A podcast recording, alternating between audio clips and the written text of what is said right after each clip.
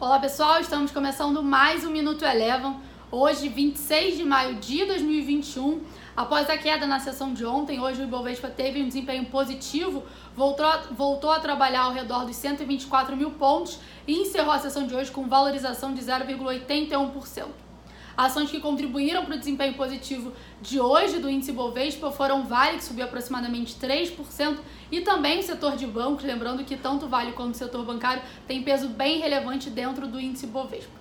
Passando agora para a maior alta do índice na sessão de hoje, a gente teve a Azul subindo 11,3% após notícia de que a companhia teria interesse em comprar as operações da Latam aqui no Brasil.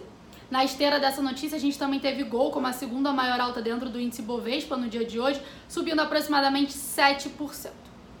Passando agora para o dólar, com o alívio externo que a gente viu por conta da fala de alguns dirigentes do Fed amenizando as preocupações com as pressões inflacionárias, o dólar teve uma sessão de correção, por aqui encerrou com queda de 0,45%, cotada a R$ 5,31.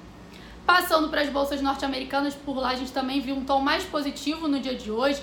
O setor de tecnologia favoreceu a valorização das bolsas norte-americanas. A gente teve hoje o S&P 500 subindo 0,2% e o Nasdaq com alta aproximada de 0,6%.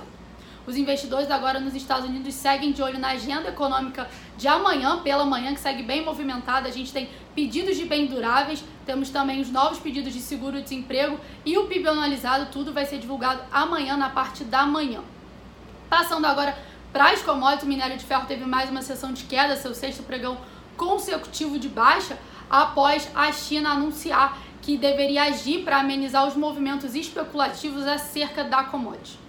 Já do lado positivo, a gente teve o petróleo Brent encerrou com uma leve alta de 0,2% após o Departamento de Energia dos Estados Unidos divulgar seus estoques de petróleo dessa semana que mostraram uma leve queda.